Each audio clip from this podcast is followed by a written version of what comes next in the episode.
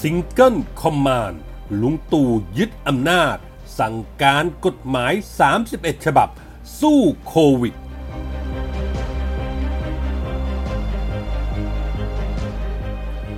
รอบนี้โดนหนัก หมอทวีศิลป์ยอมรับ ต้องงัดวิชาก้นหีบ ดูแลจิตใจตัวเอง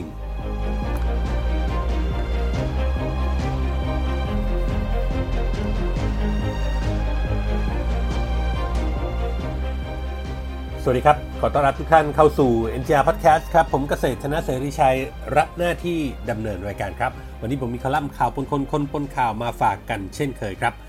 สถานการณ์โควิดระบาดรอบนี้รุนแรงสาหัสจำนวนผู้ติดเชื้อและผู้เสียชีวิตเพิ่มขึ้นอย่างน่ากังวล และยังไม่มีทีท่าว่าจะลดลง เมื่อรวมกับปัญหาในการบริหารจัดการทั้งเรื่องฉีดวัคซีนล่าช้า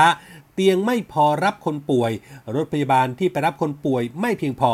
ไปโรงพยาบาลไม่ได้ ต้องกักตัวอยู่ที่บ้าน คนในครอบครัวพลอยติดเชื้อไปด้วย บางรายถึงกับเสียชีวิตคาบ้าน ประชาชนคนไทยเครียดกันทั้งประเทศ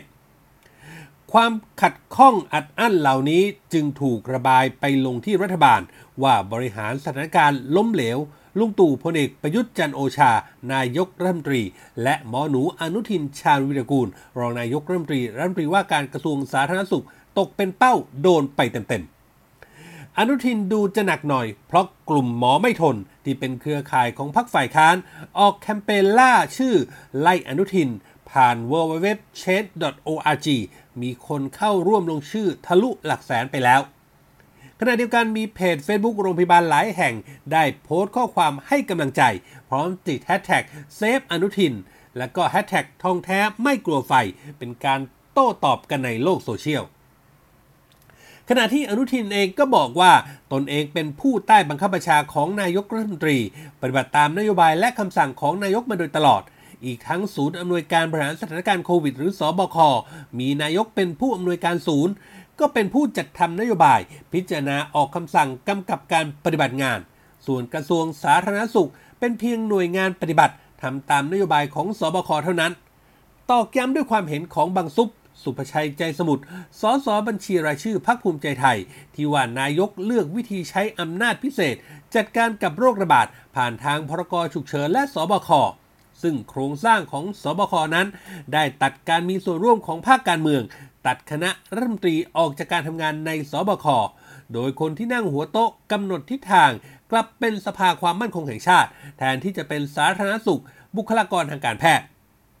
เป็นการบอกว่านายก ให้น้ำหนักเรื่องโควิด เป็นปัญหาด้านความมั่นคง มากกว่าด้านสาธารณสุข การแก้ปัญหาจึงออกมาอย่างที่เห็น เมื่อเป็นอย่างนี้ครับ ทั้งแรมโบ้เสกสกลอัฏฐาวงศ์หรือสุดพรอัฏฐาวงศ์ผู้ช่วยรัฐมนตรีประจำสำนักนายกรัฐมนตรี และศิระเจนจาคะ สสพักพลังประชารัฐก็ออกมาเป็นองครักษ์พิทักษ์ลุงตู่สวนกลับไปแรงๆว่า ประมาณว่าภูมิใจไทย พูดเอาดีใส่ตัว เอาชั่วใส่คนอื่น หนีปัญหาไม่รับผิดชอบทำเอาเห็นภาพความอิหลักอิเหลือ ระหองระแหงในพักร่วมรัฐบาลขึ้นมาทันที ซึ่งก็ยังไม่รู้ว่าจะพัฒนาบานปลายไปถึงจุดไหน ล่าสุดในการประชุมพรมเมื่อวันที่ 27 เมษายนที่ผ่านมา ที่ประชุมมีมติเห็นชอบให้โอนอำนาจหน้าที่ของรัฐมนตรีตามกฎหมาย 11 31 ฉบับ มาเป็นอำนาจหน้าที่ของนายกรัฐมนตรีเป็นการชั่วข่าว ในการอนุมัติ อนุญาต สั่งการบังคับบัญชา หรือช่วยในการป้องกัน แก้ไข ปราบปราม ระงับยับยั้งในสถานการณ์ฉุกเฉิน หรือฟื้นฟูช่วยเหลือประชาชน เพื่อให้การแก้ไขสถานการณ์โควิด -19 เป็นไปอย่างมีประสิทธิภาพ พูดง่ายๆว่าภายใต้กรอบกฎหมาย 31 ฉบับ ที่เกี่ยวกับเรื่องโรคติดต่อ ยา วัคซีน ยุทธภัณฑ์ เครื่องมือแพทย์บรรเทาสาธารณภัย สถานบริการ การจราจรทางบกเรืออากาศ คนเข้าเมืองความมั่นคง ความปลอดภัยในโลกไซเบอร์ และอีกหลายอย่าง จากเดิมที่นายกต้องสั่งการผ่านรัฐมนตรีไปดำเนินการ หลังจากนี้นายกสามารถสั่งการได้โดยตรง ไม่ต้องผ่านรัฐมนตรีคนใดอีกแล้ว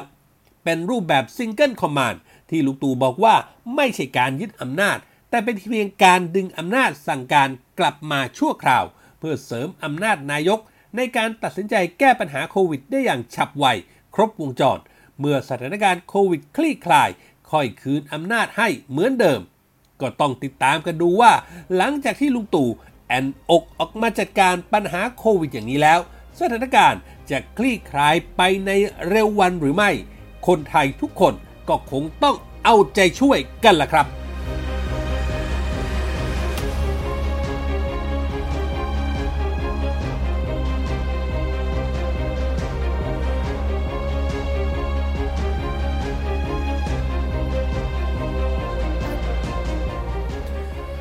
กฤตโควิดรอบใหม่ที่ทำเอาคนไทยอ่วมอรไทยใช้ชีวิตอย่างลำบากยากเย็นอยู่ในขณะนี้ แน่นอนว่าตั้งแต่คลัสเตอร์ทองหล่อต้นตอนการแพร่ระบาดที่สังคมเพ่งเล็งไปที่ตำรวจ ต่อมาก็การบริหารจัดการวัคซีนเตียงผู้ป่วย รัฐบาล ฝ่ายปกครอง เจ้าหน้าที่รัฐก็เกิดปัญหา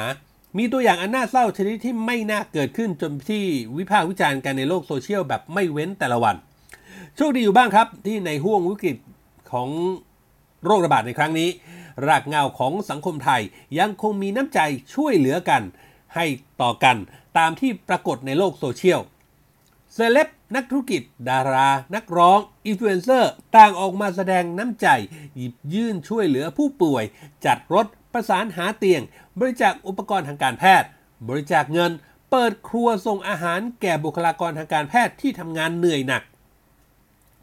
พูดถึงเสียงกลด่าประนามรัฐบาล ก็ต้องบอกว่ารอบนี้ โดนจัดหนักกว่าครั้งไหนๆ เรียกว่าเป็นหนังหน้าไฟและโดนด่าเละนั่นก็คือ หมอทวีสินนายแพทย์ทวีสินวิษณุโยธิน โฆษกศูนย์บริหารสถานการณ์บริหารสถานการณ์การแพร่ระบาดของโรคติดต่อ เชื้อไวรัสโคโรนา 2019 หรือศบค.นั่นเองที่ผ่านมาครับหมอทวีศิลป์เป็นเหมือนเป็นหน้าเป็นตาของศบค.หรือรัฐบาลก็ว่าได้ จากโปรไฟล์และ background ที่เหมาะสม ด้วยความเป็นนักสู้ชีวิต เป็นจิตแพทย์ ก่อนก้าวสู่ตำแหน่งโฆษกกรมสุขภาพจิตและสังคม และขึ้นเป็นผู้อำนวยการ และโฆษกกระทรวงสาธารณสุข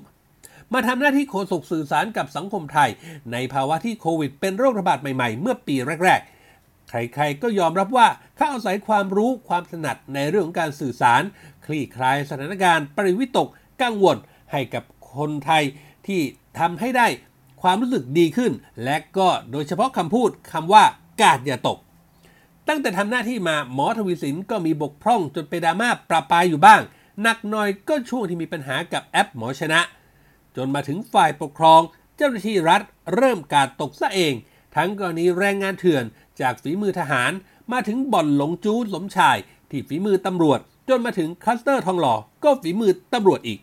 ขณะนี้ ประชาชนตกเป็นฝ่ายรับผลกระทบไปแบบเต็มๆ นั่นก็ทำให้หนังหน้าไฟ เริ่มถูกเผากรอบเกรียมลงเรื่อยๆ เที่ยวนี้ต้องบอกว่าหนักที่สุดครับ ซึ่งเจ้าตัวเองก็ยอมรับเชื่อว่าประชาชนและบุคลากรทางการแพทย์ก็ตกอยู่ในความเครียดทั้งหมด ในอารมณ์ความเครียดนี้ มีเรื่องจะระบายอารมณ์ หรือแสดงปฏิกิริยาก็ตรงมาที่โคศกอย่างหมอทวีสิน ที่แม้แต่หมอด้วยกันยังโพสต์โซเชียลด่า ซึ่งงานนี้ก็ต้องงัดวิชาก้นหีบที่ร่ำเรียนมาในด้านจิตวิทยา มาดูแลหัวจิตหัวใจตัวเอง เห็นแบบนี้ก็ต้องบอกว่าโควิด รอบนี้หนักหนาสาหัสยิ่ง ยังไงก็ตาม เราก็ต้องส่งแรงใจให้กับผู้ที่อยู่แนวหน้าทำงานทุกคน ขอให้ผ่านเรื่องนี้ไปด้วยกันครับ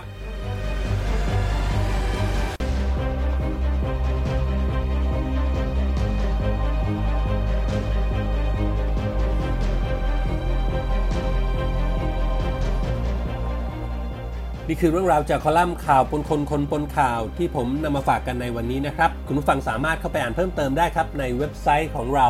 mgronline.com นอกเหนือไปจากข่าวสารสถานการณ์ที่เราอัปเดตให้อ่านกันตลอด 24 ชั่วโมงแล้ว ยังมีคลิปข่าวที่น่าสนใจ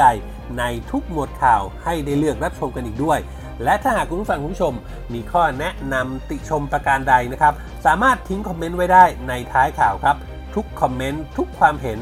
จะเป็นกำลังเป็นแรงใจให้พวกเรานำไปปรับปรุงพัฒนาผลงาน ให้ออกมาเป็นที่ถูกต้องตรงใจคุณผู้ฟังมากที่สุดครับ วันนี้หมดเวลาแล้วครับ ขอบพระคุณทุกท่านที่ติดตาม ผมเกษตรชนะเสรีชัยลาไปก่อน พบกันใหม่โอกาสหน้า